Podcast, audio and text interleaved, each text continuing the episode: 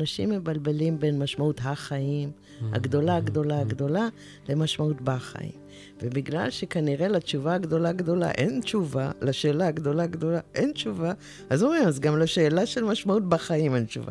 זה לא המצב.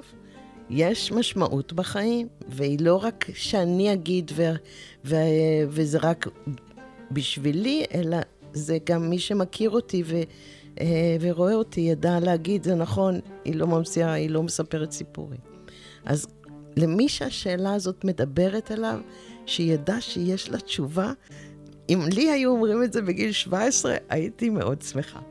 לקח לי אי אלו, אבל הגעתי למקום שעשיתי את מה שרציתי, הגעתי לתשובה שרציתי כל כך לקבל.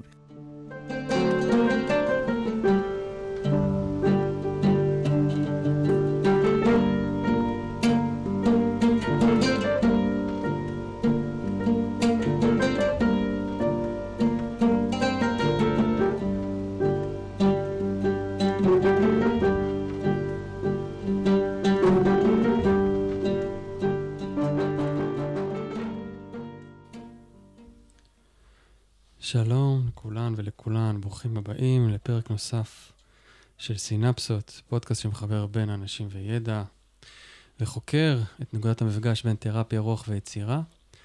מדי uh, פרק אני נפגש כאן עם uh, אנשים מרתקים שמחברים את התחומים האלה, ותשוקה פנימית בוערת ועם בשורה um, ששווה להפיץ אותה הלאה. אני המנחה שלכם, נדב נדלר, יועץ ומנחה רב תחומי. היום אני עם דוקטור תמי יגורי. היי, תמי. אהלן. זה כיף אחרי... ניסינו להיזכר כמה שנים עבור מאז הפגישה האחרונה. לא הצלחנו, אבל סיכמנו שזה היה גלגול אחר. שלך. גלגול אחר שלי. כן. שלך, מה? אני מתמידה. מתמידה. אני בער, עולה בער. אוקיי. אני אציג אותך רגע למי שלא מכיר. תמי היא דוקטור לפילוסופיה מאוניברסיטת תל אביב. מרצה, ב... מרצה בחירה בקריאה אקדמית אונו, מחברת ועורכת ספרי עיון בתחומי הפילוסופיה הקיומית והפסיכולוגיה, ביניהם פתרון חידת המשמעות, ספר מצוין שאני קראתי אותו אז בגלגול הקודם, זכור לי עד היום, ואני מחזיק את הספר האחרון שלך שנקרא אומנות המשמעות, הדרך למציאת מהות חייך. וואו, נושאים רציניים. הרעיון עם משמעות זה לא לבזבז זמן. לא לבזבז זמן, אה? אז ככה, אני קצת אספר, קודם כל, שראיינתי אותך בכתבה למגזין חיים אחרים, שזה בכלל היה על האדם הרב-תחומי, אפרופו רב-תחומיות, שאני תמיד מציג את עצמי כרב-תחומי, כי אני חושב שזה הטייטל הכי מדויק למישהו כמוני, ודיברנו על איך האדם הרב-תחומי מתמודד עם שאלת המשמעות בחייו, גם בהקשר הקריירה ובכלל, ו... כתבה מרתקת, מי שרוצה, כמובן יכול לחזור אליה, אני אשים לינק או משהו כזה, ותוכלו ליהנות ממנה. ו, ואז גם באותה פגישה, למעשה, את כבר אה, עשית לי את ה... איך נקרא זה? התהליך. רעיון משמעות. רעיון משמעות, אוקיי. עשית לי את הרעיון משמעות, שזה בעצם... זה גם הופיע בספר הראשון שלך כבר, הרעיונות האלה, ועכשיו בעצם הספר האחרון שהוקדש רק לזה, לרעיונות האלה, נכון? כן. ו... עשיתי איזה תשאול מאוד מאוד מעניין, שאני זוכר אותו עד היום, שבסופו למעשה יש איזה סוג של, זה קצת כמו, קצת כמו, כמו אנשי מיתוג, כן? להבדיל אולי, אבל שבסוף נותנים לך איזשהו טגליין כזה. כן, כמו חזון. בדיוק. כן. איזה טגליין כזה שבעצם הוא מספר מי אתה, או, או מה, מה, מה, כי במקרה הזה, מה משמעות חייך? ואני אשתף, שלי היה, אני אעשה קיצור, אפשר לספר את הרקת הזה? זה יפה מצדך שאתה משתף. אני גם כתבתי על זה באחד המדורים, זה מדיסהרמוניה להרמוניה בעצם, זה מה שמצאנו. ואמרתי לך שעד היום אני חושב שזה די עונה על משהו מאוד עמוק בהוויה שלי. באמת הרצון כל הזמן לחתור ולהגיע למקום הרמוני ומקומות דיס-הרמוניים. אז זה היה ממש ממש מרתק. ובעצם זה משהו ש... שפיתחתי עם השנים, נכון? בעצם את חוקרת את הפילוסופיה האקזיסטנציאליסטית. אולי לפני הכל, מילה על פילוסופיה האקזיסטנציאליסטית, למי שלא מכיר? כדי שנדע ככה את התחום שאנחנו שוחים בו. נכון, יש דקארט, אני חושב, משמע אני קיים, כולם מכירים. אוקיי. ושם קודם אני חושב, ורק אחר כך אני קיים. אז האקזיסטנציאליסטים אומרים, לא נכון, קודם קיים, ואז אולי חושב, אולי מרגיש, אולי רוקד, בכל אופן, קודם קיים. שהקיום הוא עובדה ולא תוצר של חשיבה. Mm-hmm. וזה ענף בתוך הפילוסופיה, בתוך העץ הזה של הפילוסופיה, ואת הענף הזה מתחילים לספור עם הפילוסוף הדני מהמאה ה-תשע עשרה, סורן קירקגור. שעליו עשית את הדוקטורט שלך. שעליו כתבתי את הדוקטורט וארבעה ספרים. ארבעה ספרים, וואו. חלק ערכתי, וכתבתי בתוכם, לא קאבר טו קאבר.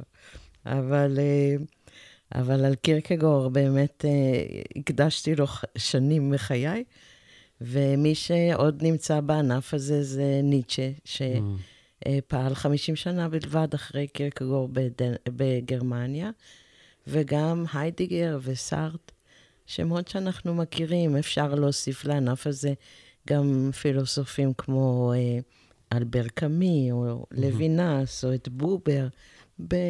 הם לא עד הסוף אקזיסטנציאליסטים, או לא עד הסוף פילוסופים, אבל הם בהחלט יושבים על העמדה הזאת של אני קודם קיים. Mm-hmm.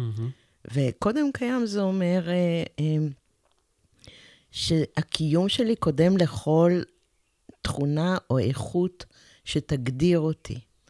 זאת אומרת, קודם קיימת, ועכשיו יש לי את החופש להגדיר מי אני. אולי המושג, הרעיון של חופש אולי הוא הדבר הכי מרכזי, הדבר, הדבר הקדוש בפילוסופיה האקזיסטנציאליסטית, הוא החופש האישי. Mm-hmm. לא כי אני לגמרי חופשית, אלא דווקא בגלל שאני כל כך לא חופשית בכל כך הרבה דברים, שבמקומות שאני כן, שווה שאני אה, אבדוק טוב טוב, שאני מנצלת טוב את החופש הזה. כן, זאת אומרת שבתוך המגבלות שלי, של החיים, של אפילו סבל אחר כך, נכון, ירבו לדבר על עניין הסבל, ואז איפה למצוא את המשמעות? זה כבר פרנקל אולי, נכון? אני כבר אז גלשתי לפסיכולוגיה? כן, כן, כן, כן.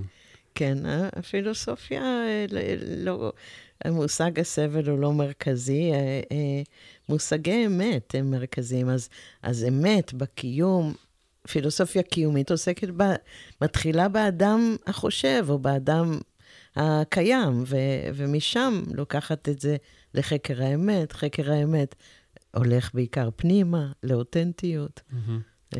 זה מה, הפילוסופיה הזאת. מה הביא אותך ככה לצ... זאת אומרת, באמת הקדשת לזה חיים של... למה דווקא זה? אני, אני למדתי, בת... בתואר הראשון למדתי באוניברסיטה העברית, מנהל עסקים ופילוסופיה. התחלתי במנהל עסקים וכלכלה כי חייבים, ואז הבנתי שזה לא איפה שהתשוקה שלי, אז החלפתי כלכלה עם פילוסופיה אחרי שעשיתי את המבואות וכל זה. ו... ואז הלכתי ועבדתי דווקא בעסקים.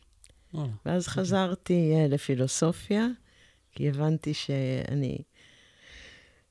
אין את הפאשן, לא מספיק אוהבת כסף, כנראה, ולכן באמת לא יכולתי להתלהב מעולם העסקים.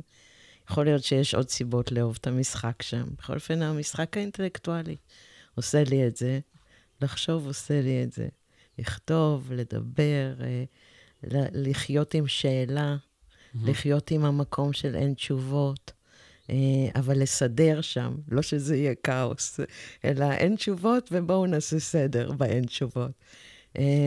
זה דברים שמרתקים אותי. ובעצם, וה... את שייכת יותר לזרם שנקרא פילוסופיה מעשית, נכון? זאת אומרת, איך אה, יותר להביא את זה לתוך החיים, לתוך הח... כאילו, חיים שלנו, משמעות החיים שלנו פה, כאן ועכשיו? לא להשאיר את זה רק ב... באינטלקט, או ש... בפועל זה מה שקרה, זה לא כיוונתי לזה כל כך, אבל זה מה שקרה. Mm-hmm. הלכתי עם הקו של הפילוסופיה הקיומית, והיא פילוסופיה שעוסקת ביחיד, באינדיבידואל, ו- ושואל, ושואלת לא על חייו ברמה הנפשית, אלא על תפיסת עולמו, ואיך הוא מנתב את דרכו ב- בעולם. ואז באמת זה שאלות שאתה מהדהד אותם פנימה גם אל עצמך, ו- וזה מעשי.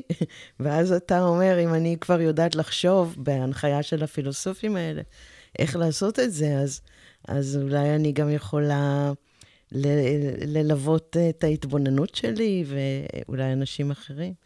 מצאתי את עצמי בהחלט אה, יושבת חזק ב- באקדמיה, בתוך הכשרת מטפלים. Mm-hmm. אני יושבת גם בתוך תוכנית... אה, בסמינר הקיבוצים של דוקטור גדעון מנדה, ש... ייעוץ אקזיסטנציאליסטי. בדיוק, של הייעוץ האקזיסטנציאליסטי. פתאום יש תפקיד לפילוסופיה, זה תרפיה שיוצאת מתוך הפילוסופיה ולא מתוך פרויד. אז, אז שם, והרבה מאוד שנים, עמדתי בראש תוכנית של תואר שני, בשלוחה של אוניברסיטת לזלי בישראל, אוניברסיטה שפעלה בארץ שלושים ושבע שנים, והכשירה מטפלים באומנויות. ואומנם אני לא מטפלת, אבל יצא לי כל הזמן לעסוק בהכשרת מטפלים. אז באתי עם הרקע של הפילוסופיה, הבאתי אותו, והפגשתי ואיבדתי אותו בהקשר הטיפולי, ו- ונוצר איזשהו מין תמהיל שהוא הופך את הפילוסופיה לדי מעשית. אז איך שמצאת את הנתיב הזה, ונכנס לעולם התרפיה כזה, באופן... ועדיין אני, כן. אוהבת, אני אוהבת להגיד, אני לא תרפיסטית, משהו עובדתית נכון, ואנשים מגחכים מפני שבאמת אני מחזיקה לא מעט ידע ולא מעט מיומנויות, אבל אני לא תרפיסטית. אז זה איזה מין, אה, מין מצב כזה. אז בואי נדבר אבל כן על, ה, על הכלי הזה שחידדת עם השנים של... זאת אומרת, איך, איך למצוא את המשמעות הפרטית של, שלנו כ- כאינדיבידואלים? אז זה, זה, זה התחיל מהשאלה האישית, שאני מסוג האנשים שממש רצו את התשובה. Mm-hmm. באמת, מ- מגילי תיכון, אה, נמשכת, נורא, מר, נורא מחפשת, שמישהו כבר יגיד את, ה- mm-hmm. את משמעות החיים, היא נקודותיים, ו- ושיגידו אותה. ו- ולא, ולא מצאתי, ולא מצאתי. באיזשהו שלב אמרתי, אולי זה נכון מה שאומרים, שאם אתה רוצה ללמוד משהו, תלמד אותו. והלכתי ועשיתי, הרצתי במסגרת החוג לפילוסופיה באוניברסיטת תל אביב, שמונה שנים, קורס שקראתי לו משמעות בחיים.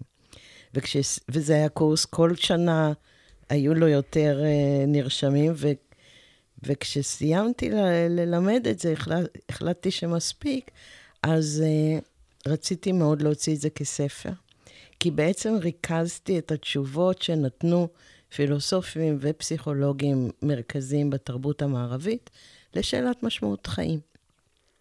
וזה עשה לי סדר. המהלך הזה שבניתי בקורס, עשה לי סדר של איך לגשת לשאלה, מה הם, השאל, מה הם הנתיבים שיש טעם ללכת עליהם, מה הם הנתיבים שהם מבוי סתום, איפה אתה מסתובב סביב הזנב. זה מאוד חידד לי, מה, מה כן, מה פחות. וכתבתי ספר, ורציתי שבניגוד לספרים שלי על קירקגור, שאותם באמת, מי קורא? רק מי שעושה דוקטורט על, פילוס... על קירקגור. אז רציתי שיקראו את זה, והלכתי להוצאות יחסית אה, אה, פופולריות, והם אמרו לי, זה פילוסופיה, זה גבוה, זה גבוה. ואחד הדברים שעשיתי, הלכתי, בשביל לידד את הטקסט הזה, הלכתי וראיינתי שנים עשר אנשים שאני מכירה, בטכניקה שהשתמשתי בה בשביל ניתוח טקסטים mm-hmm. עד לאותו mm-hmm. זמן, ואז הכנסתי את ה... שילבתי את הרעיונות איתם בפרקים השונים, וכשיצא הספר, אנשים אמרו, ספר בסדר, אבל הרעיונות הכי מעניין. Mm-hmm. אז אמרתי, אוקיי, אז זה יהיה הספר הבא. ו... ועם הזמן, התחלתי ללמד מטפלים בסמינרים, איך לעבוד עם זה, וראיתי שקל, קל לי וישים לי ללמד את זה. אז עשיתי גם את זה, ו- ו- ואנשים קצת פנו אליי ו- בעקבות קריאת הספר, ואמרו, אולי את מוכנה לראיין. אז, אז למדתי שהכלי הזה לא רק עבד בשביל הספר, בשביל uh, ככה לעשות את הספר יותר תקשורתי, אלא ממש הוא עוזר לאנשים. ואז הלכתי uh, לנטל, אחרי שהעברתי באמת איזה שלוש שנים סמינרים למטפלים, ואחרי שבעצמי, uh, לכל, נעניתי לכל מי שפנה אליי לרע, לרעיון משמעות, פניתי לנטל, שזה ארגון, עמותה ישראלית לנפגעי טראומה על רקע לאומי. ונטל אפשרו לי לפתוח קורס, כי לנטל יש הרבה מאוד אנשי טיפול, מטפלים, ורציתי להביא את הכלי הזה, לא רק למי שפוגש אותי באקדמיה, אלא למי שבשטח. ובעוד שבוע אנחנו מתחילים את הקורס הרביעי בנטל, של הכשרת מטפלים, שאני פשוט נות... עושה פרקטיקה עם אנשים, איך הכלי עובד. עכשיו זה, אם אני, אם... אני אגיד עוד שתי מילים על הכלי.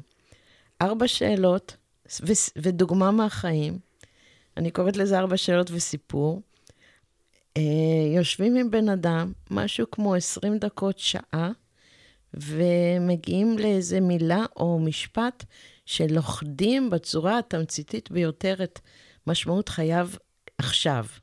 כשאתה אומר ששלך החזיק זמן, אז אני אומרת, הניסיון הוא כמו, החיים הם המעבדה שלי, אז אני לומדת כל הזמן. ויש אנשים שהניסוח שלהם הוא כמו די אן איי, כמו דגימת די אן איי, ויש אנשים שהניסוח שלהם הוא כמו דגימת דם. אמנם סוג הדם לא משתנה, אבל הערכים משתנים. אז יש אנשים שממש יודעים לנסח את מה שהם יגידו, זה היה שם וזה יהיה שם. זה לא הולך להשתנות, זה באמת הרציונל. יש אנשים שיגידו, זה פרקים שונים, תקופות שונות, מביאות הגדרות שונות, ואז באמת זה דינמי שם. את יכולה לשתף קצת בשאלות? המבנה הוא מאוד פשוט, גם בספר החדש, בסוף הרעיונות שאני מציגה, אני נותנת הנחיות לעשו זאת בעצמכם. אנחנו מתחילים, ארבע שאלות ודוגמה, מתחילים בשאלה, קודם כל צריך רגע משפט בכל זאת חימום. בן אדם צריך לרצות אה, לקבל תשובה לשאלה מהי משמעות חיי. ואולי אה, כשהוא לא יודע מה השאלה הזאת שואלת, אז אנחנו נחליף לו את השאלה במונחים של עיקר וטפל. מה הדבר החשוב כרגע? בסדר? אז השאלה הראשונה הפותחת היא מה חשוב, מה חשוב בחיים שלך? Mm-hmm. או מה הכי חשוב בחיים שלך? אני מנסחת את זה כמה היא משמעות חייך, אבל זה אותו דבר, מה חשוב בחיים שלך? ואחר כך כשה, כשאדם עונה, ואדם עונה, אתה יודע, מהיום יום, אני לא מבקשת לחזור אחורה, אלא דווקא להישאר במרחב של עכשיו, שנה, שנתיים, חמש.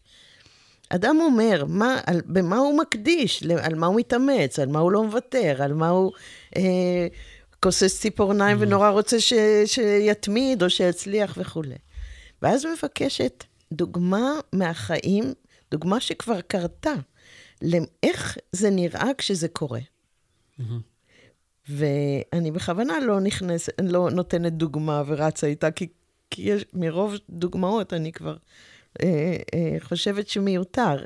אז השאלה הראשונה היא מה חשוב בחיים שלך עכשיו. השאלה השנייה היא, לא השאלה, ואז דוגמה. תביא דוגמה שמראה את זה. ואז, בגלל שבכל דוגמה יהיה הרבה, הרבה עניינים, השאלה השנייה היא במה נתמקד, מה חשוב שם. אוקיי. וכשיש לנו במה נתמקד, אז אנחנו שואלים את השאלה השלישית של, למה לדעתך זה חשוב, לא רק, זה לא אמור להיות חשוב רק בעיניך. למה לדעתך גם עבור אחרים? לא כולם, לא מקיר לקיר, אבל אנשים שאתה, אנשים נוספים, לא רק אתה, שיחשבו שזה חשוב. ואת השאלה הזאת אנחנו, אני מנחה לשאול בכל מיני דרכים. לפעמים אנחנו שואלים את זה דווקא, מי ההשראה שלך? מאיפה קיבלת את זה? יכולת לבחור כל כך הרבה דברים, למה בחרת דווקא את זה? כי תמיד נגיד, הכל חינוך, הכל מהבית, הכל ככה, יכול להיות, אבל, אבל כל מי שיש אחים יודע שכמה אנחנו שונים בדברים שאנחנו לוקחים. אז למה דווקא את זה? זאת השאלה השלישית. ואז איך נקרא לבן אדם שהוא כזה? איזה שם ניתן לו? וזה, וזה הניסוח שלנו. זאת אומרת, עכשיו, עשיתי כאן וריאציה על השאלות, כי הם הרבה יותר, הסכמה היא, מהי משמעות חייך? תן דוגמה, מה חשוב בדוגמה או בסיפור, למה זה חשוב, ומה הערך שכך קוראים לו, שכך קוראים לתכונה או לאיכות הזאת בתרבות שלנו. זה המבנה. ומצאת שזה פשוט ככה, זה עובד. זה פשוט עובד, זה, זה, די, זה די מדהים, זה כמעט מפתיע כל פעם מחדש, כי יש שם חוויה של שילוב, של גילוי ויצירה. אתה בו בזמן מוצא משהו שתמיד היה שם, אבל שאף פעם לא ראית אותו ככה, קצת כמו בשירה, שאתה פתאום מזיח לראות איזה משהו בצורה שהיא חדשה, ואתה אומר, מה, מה חדש? הרי זה תמיד היה שם, ובכל זאת העמדה והניסוח, וה, וה, וה, הכ, הכי אני אוהבת מהכל מהכל, שזה מרגיש אינטימי. באמת, של... כי... כאילו... לאדם עם עצמו, עם הגילוי הזה? כן, כן, כן. זה רציתי שלו בעצם, מה זה עושה כאילו ל... כשזה מצליח, זה כמו שאדם עומד עירום או לבוש מול מראה, ואוהב את מה שהוא רואה. זה, ולזה יש ערך תרפויטי, יש לזה ערך ריפוי. לא היסטרי, כן, אבל... כן, מה זה מה שאת מרגישה שאנשים פתאום מקבלים משהו בתוך עצמם? תראה... שמגלים את זה? הרי אנחנו שונים בתגובות, אבל, אבל בעיקר בעוצמות של התגובות. בסך כל המנעד הוא, הוא די דומה. ומי שכבר רוצה להיות במקום אחר בחיים מאיפשהו כרגע, אז הוא ינסח, אבל הוא יגיד, כן, אבל, אבל איפה אני ואיפה הניסוח, כן? יש לי, יש משמעות, אבל היא לא בחיים שלי כרגע ברמה מספקת, אז אני מתוסכל ואני... אז הוא מיד ירצה לדעת, טוב, יש ניסוח, מה עושים עם זה? זה הדבר החשוב. Mm-hmm. ויש מי שבכל זאת יזהה, שפתאום הוא יכול להסתכל שלוש מאות שישים למעלה, למטה, בתוך החיים שלו, ולהגיד, אני חי עכשיו את משמעות חיי. לא צריך לחכות להיות בן שמונים, לכתוב אוטוביוגרפיה ולספר כמה החיים שלי היו משמעותיים. Mm-hmm. אני יכול עכשיו, היום, הבוקר, לזהות בעזרת הניסוח הזה. הנה זה בסיטואציה הזאת, ובדינמיקה הזאת, ובהתנהלות הזאת.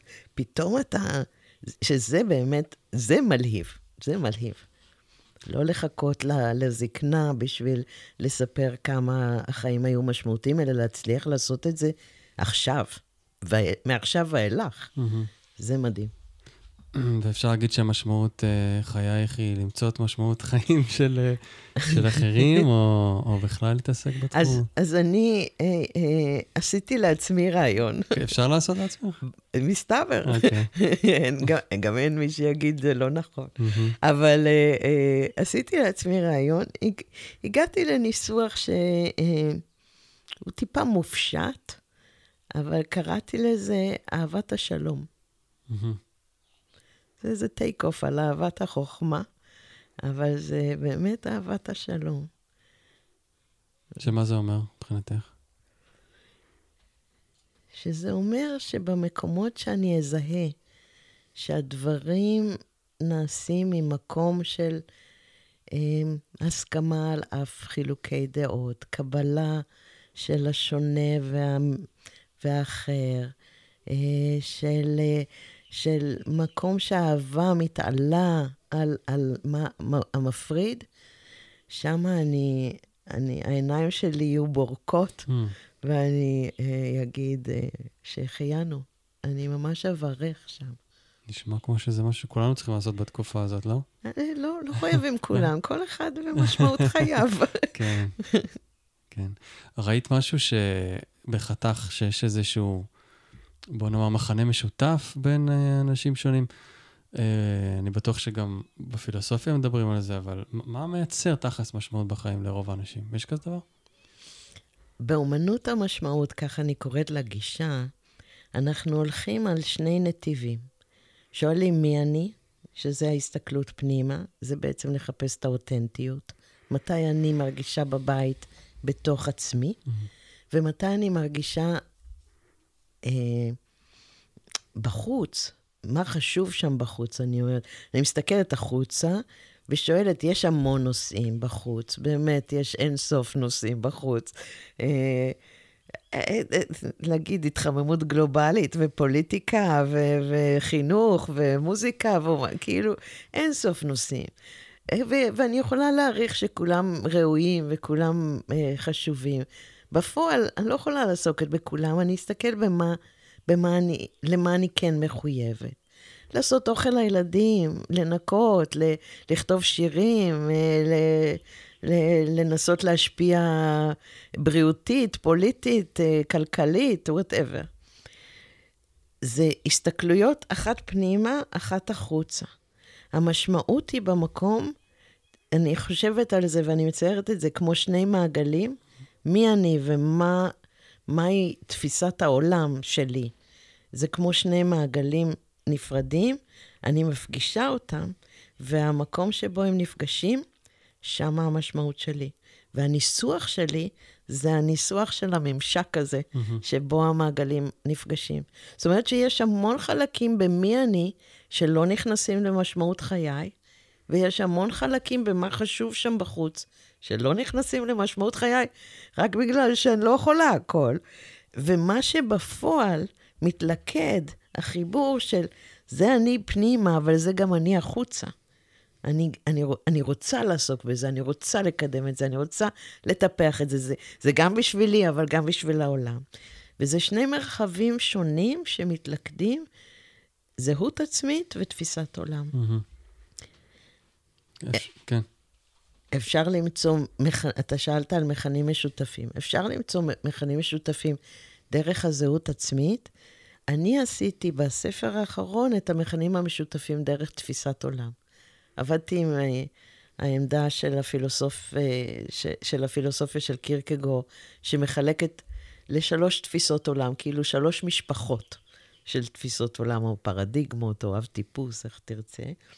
אחת זה אסתטי, שזה בני אדם שמתחבר, שמבחינתם תפיסת העולם זה, הכי חשוב זה ליהנות. הכי חשוב זה לחיות באמת, להתחבר לתשוקה, להתחבר ל, לרצונות הפנימיים, להתחבר לאותנטיות. הכי חשוב זה חייבת אין לחיות ו, ו, ולקדם את זה עד הסוף. אז זו תפיסה אחת, ויש אנשים שלגמרי ברור להם שזה mm-hmm. שלהם. תפיסת עולם נוספת, אחרת, היא התפיסה האתית. שאומרת, עם כל הכבוד לתשוקה שלי ולהתלהבות שלי ולאותנטיות שלי, יותר חשוב בעיניי אה, הציוויים המוסריים של לנהוג כמו שהייתי רוצה שינהגו בי, mm. אה, לא לעשות לרע, אה, לרע מה ששנוא עליי, אה, לפעול ממקום של מחויבות לערכים ועקרונות בלי קשר, לא קודם דרך הפנימיות שלי, קודם דרך העקרונות מוסרי. זה משפחת משמעות, תפיסת עולם אחרת. ויש תפיסת עולם נוספת, והיא תפיסת העולם הרוחנית. שזה מי שלא שואל כל כך פנימה, ולא שואל כל כך החוצה. הוא שואל כלפי מעלה לכאורה, אבל לאו דווקא את אלוהים, זה עניין אישי. אפשר לשאול גם בתוך המרחב של האומנות, של המוזיקה, אני מוצאת שתפיסת העולם הרוחנית זה המקום שבו אנחנו מזהים סינכרוניסיטי, את הצירופי מקרים, את הסרנדיפיטיז, את כל המקומות שבהם החוץ והפנים מהדהדים אלה לאלה. ושוב, אתה רואה שבשביל לזהות את, את התפיסה שם, בפועל, בשביל לראות את זה ביומיום, לאן אני מפנה את המבט? אני מפנה אותו בו זמנית, פנימה והחוצה. אז עם ה... התפיסה הראשונה הייתה הפניית מבט פנימה, והראשונה הייתה אסתטי. אסתטיקה זה, זה לא בגלל שזה יפה, זה המילה היוונית מתייחסת לכל מה שאנחנו קולטים בחושים.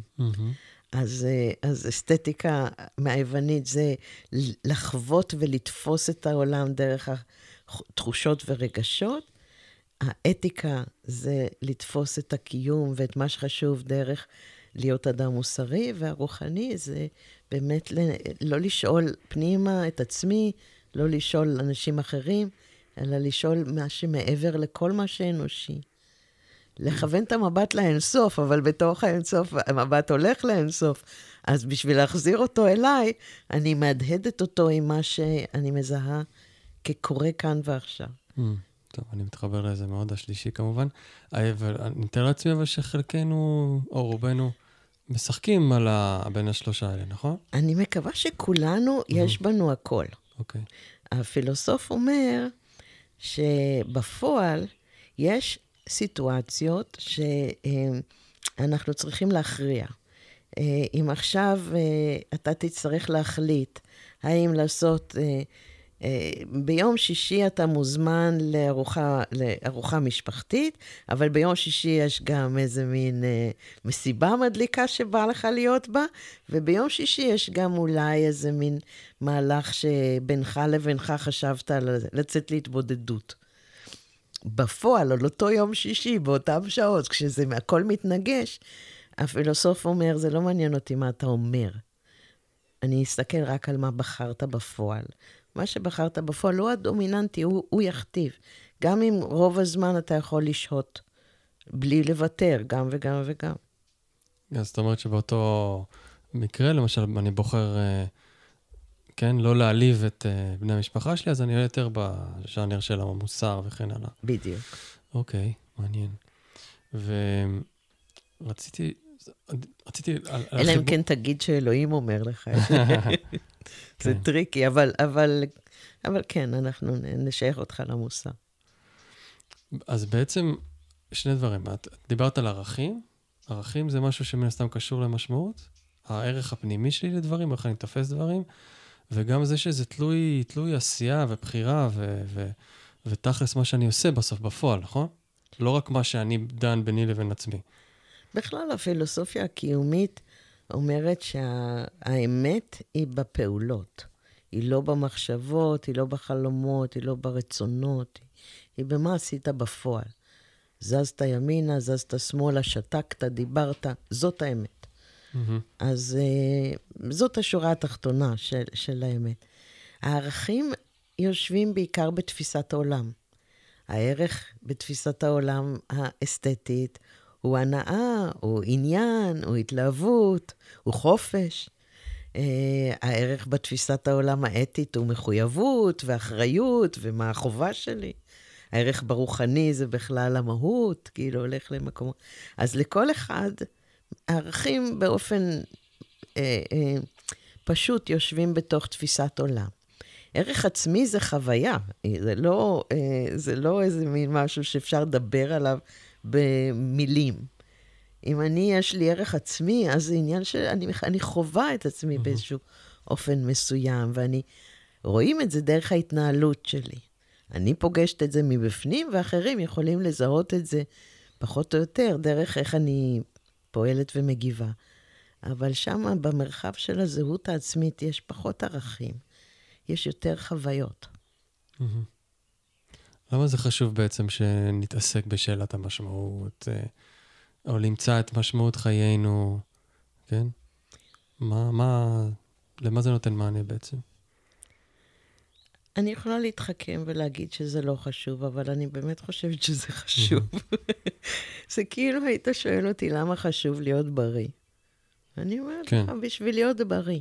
משמעות היא בריאות, היא בריאות נפש, היא בריאות אה, של העדפת העיקר על הטפל. כשיש לי ניסוח של משמעות, או כשאני מחוברת, או לפחות שאני שואלת את השאלה, אז אני מבקשת לא לעסוק בשטויות. זאת אומרת שהחיים שלי לא יעברו על, על, על דברים קטנים מדי. ממילא החיים של כולנו, הם לא איזה, אנחנו לא מנהיגי העולם, mm-hmm. אבל, אבל שלפחות נרגיש שאנחנו לא סתם. ההפך של משמעות בפילוסופיה, זה סתם. ההפך של משמעות בפסיכולוגיה זה דיכאון. זה שאלה הבאה שלי. כן. חרדה, דיכאון. אז, אז לא כן. כל כך חרדה. לא כל כך חרדה? לא, כי יש בפילוסופיה, אה, בפילוסופיה הקיומית, יש חרדה קיומית, שזה בכלל מצב די מבורך. זה כשאתה מתחבר לחוויה שאתה תמות. אז, אז זה כאילו, דווקא זה מ- מ- מלמד על מודעות עצמית ועל חיבור ממשי ל- לקיום. אז חרדה זה לא משהו שבהכרח נרצה לג- לגרש אותו. גם דיכאון לא, לא מיד נרצה לגרש אותו, כי אנחנו מניחים, כמו ברפואה, ה... אינטגרטיבית, ש, שהדברים באים לדבר איתנו, אז, אז הם באים כן. להעביר לנו איזשהו אינפורמציה שכדאי שנתייחס אליה, אז גם דיכאון הוא סוג של אינפורמציה שכדאי שנתייחס אליה. דיכאון מתמשך, או, ש, או מה שמאובחן אה, באופן אה, מקצועי כדיכאון קליני, זה, ואני כבר יודעת ל, ל, ל, להגיד ש, שהניסיון בשטח מלמד את זה בפועל, זה, זה מצב שאין משמעות. Mm-hmm. אדם באמת מדוכא ולא לא בדיקי, כן? לא... לא גל, לא... גל חולף. כן, כזה. כן. Okay. לא, mm-hmm. לא תקופה או, או איזה פאזה, אלא מישהו שנקלע לאיזה מין ככה חיים. זה החיים, ככה אני חיה חודשים ושנים. זה אנשים שלא מצליחים לעשות את הרעיון הזה. Mm-hmm. הם לא מצליחים. כי הרעיון הזה, אתה ראית, יש בו קטע טריקי, שהוא מבקש להתמקד במה כן. הוא לא מרשה להתמקד במה לא. אנשים בדיכאון שבועים במה לא. מלכודים, כאילו, ולא מצליחים ל... ל... אולי נעשה מזה כלי דיאגנוסטי, אבל בכל אופן, יש קבוצה ב... בשלוותה, ש... תלמידה שהיא עכשיו מטפלת הריצה ומריצה, ודרכה אני לומדת לא מעט על אוכלוסייה שלא הייתי מגיעה אליה, שמאוד קשה, מאוד קשה לעבוד על משמעות במצב של דיכאון.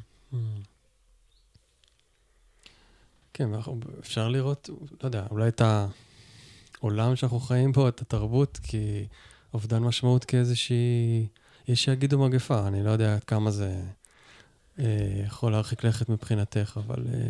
אה, מי שאמר ש... את זה היה ויקטור פרנקל, הוא כתב ב, בספרים שבמאה ה-עשרים ואחת המגפה אה, השכיחה תהיה דיכאון, ודהיינו היעדר משמעות.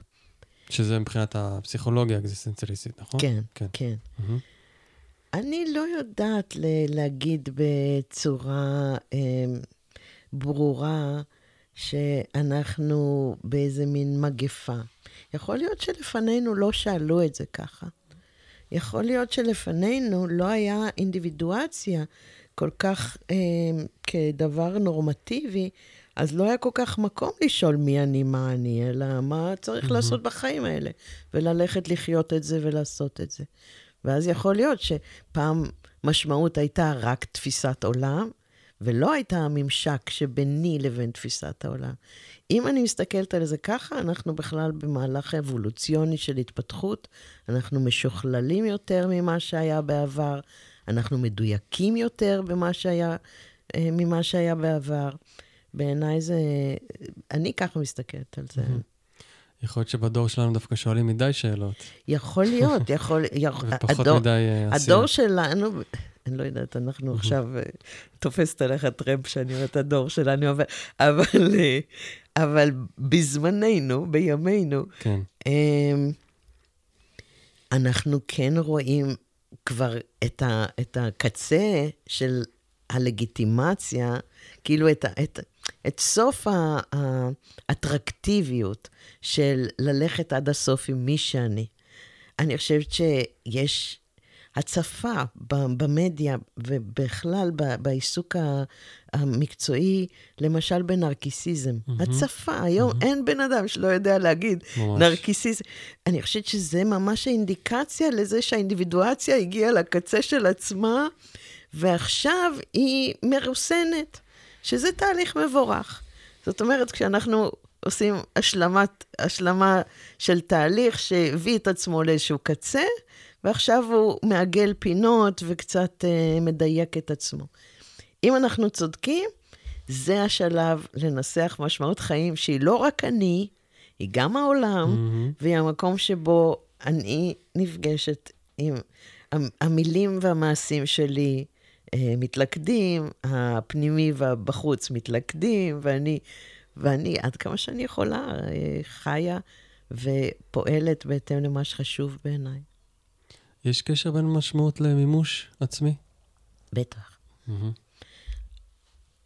רוב, רוב הפעמים אנחנו נממש את עצמנו בדיעבד, אנחנו נגיע לאיזה מקום ונודיע, לכאן הגעתי, כאילו, נלך, נלך, נלך, נראה גבעה, נתקע דגל, נגיד, הגענו. זה כל ההבדל בעולם אם אתה מראש אומר, אני רוצה להגיע לגבעה, ושיהיה ממנה נוף כזה וכזה, ובגבעה יהיה ככה וככה, ואז אתה יוצא לדרך, ואז אתה מגיע לגבעה. החוכמה הזאת של קודם לתקוע את, ה, את הדוט, את, ה, את החץ, ואז לסמן, לשם רציתי להגיע. ככה, חי, ככה חיו, ככה חיו. אני חושבת שבזמננו, בימינו, לא חייבים לחיות ככה. לא חייבים, אפשר להיות חכם קצת לפני מעשה. Mm-hmm. ו- וכן להגיד לעצמנו, לאן הייתי רוצה להגיע? משמעות מכוונת אותי לשם. משמעות אומרת לי, לא תמיד היא אומרת לי לאן, לפעמים היא אומרת לי, איזה בן אדם את רוצה שיגיע לאן שלא יהיה. זאת אומרת, לא תמיד זה בחוץ, לפעמים זה, מי, או, או, איז, באיזה, עם איזה מוזיקה, את, על, יותר על האיך, כאילו, איך, למשל הניסוח שפתחת בו, של מדיס הרמונה להרמוניה, זה לא כל כך אומר איפה זה, אתה תביא את זה, בין אם זה יהיה בטיילנד, או בחיפה, או בנוד, כן. אתה תביא את זה איתך, לאן ש... אז זה פחות אה, על, המה, וזה יותר האיך. אנשים שונים עם ניסוחי משמעות, הדגש הוא על פי רוב על האיך, אבל לפעמים הדגש הוא על המה. אנחנו לקראת סיום. אני, יש משהו, קודם כל אני אשמח לשמוע ממך, בהקשר של משמעות, איפה את רואה את זה גדל, לאן זה הולך, מה היית רוצה שיקרה אולי בחברה שלנו בהקשר הזה, אולי שאלה קצת גדולה מדי, אבל בהקשר הקולקטיבי, אתה יודעת, אנחנו הרבה סביבנו מתעסקים בקולקטיב ובשינויים החברתיים וכן הלאה, ואז אולי לצייד את המאזינים ומאזינות עם איזשהו תראות, כלומר, נתנו את השאלות שאפשר לתרגל, עוד משהו אולי ככה קטן שאפשר להוסיף על זה ביום-יום, שאפשר לתרגל כדי לייצר יותר משמעות, או כדי להתחבר למשמעות הפנימית שלך, וכן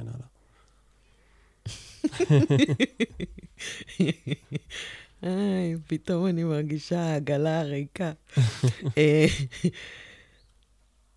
מבחינתי זה יהיה מצב מבורך שכמה שיותר מאיתנו ינסחו לעצמם, או בעזרת, ה, בעזרת הספר, בעזרת האנשים שאני מכשירה, לא משנה, ינסחו לעצמם את משמעות חייהם. עשיתי לזה אתר.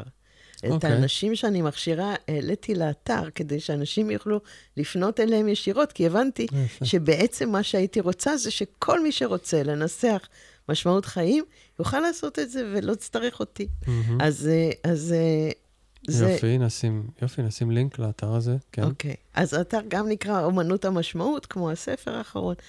אז א', הייתי שמחה מאוד שכל מי שהשאלה הזאת מדברת אליו, שידע שיש אפשרות לתת לה תשובה קצרה, ברורה, ממוקדת, ונכונה לעכשיו, ואולי נכונה ל- לכל החיים, עבורו. זה דבר אחד, שידעו שיש מענה, שלא השאלה...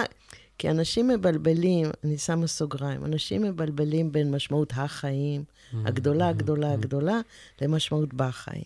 ובגלל שכנראה לתשובה הגדולה, גדולה, אין תשובה, לשאלה הגדולה, גדולה, אין תשובה, אז אומרים, אז גם לשאלה של משמעות בחיים אין תשובה. זה לא המצב. יש משמעות בחיים, והיא לא רק שאני אגיד, ו- ו- ו- וזה רק בשבילי, אלא זה גם מי שמכיר אותי ו... ורואה אותי, ידע להגיד, זה נכון, היא לא ממציאה, היא לא מספרת סיפורים. אז למי שהשאלה הזאת מדברת אליו, שידע שיש לה תשובה, אם לי היו אומרים את זה בגיל שבע עשרה, הייתי מאוד שמחה. לקח לי אי אלו, אבל הגעתי למקום שעשיתי את מה שרציתי, הגעתי לתשובה שרציתי כל כך לקבל. ועכשיו אני מכירה, מישהי מאלה ש... מישהי מה, מהסטודנטיות שהכשרתי, אמרה לי שכל בן אדם שהיא שומעת שיש לו יום הולדת, היא מציעה לו את זה, כי היא יודעת לעשות את הרעיון, אז היא מציעה לו את זה כמתנה.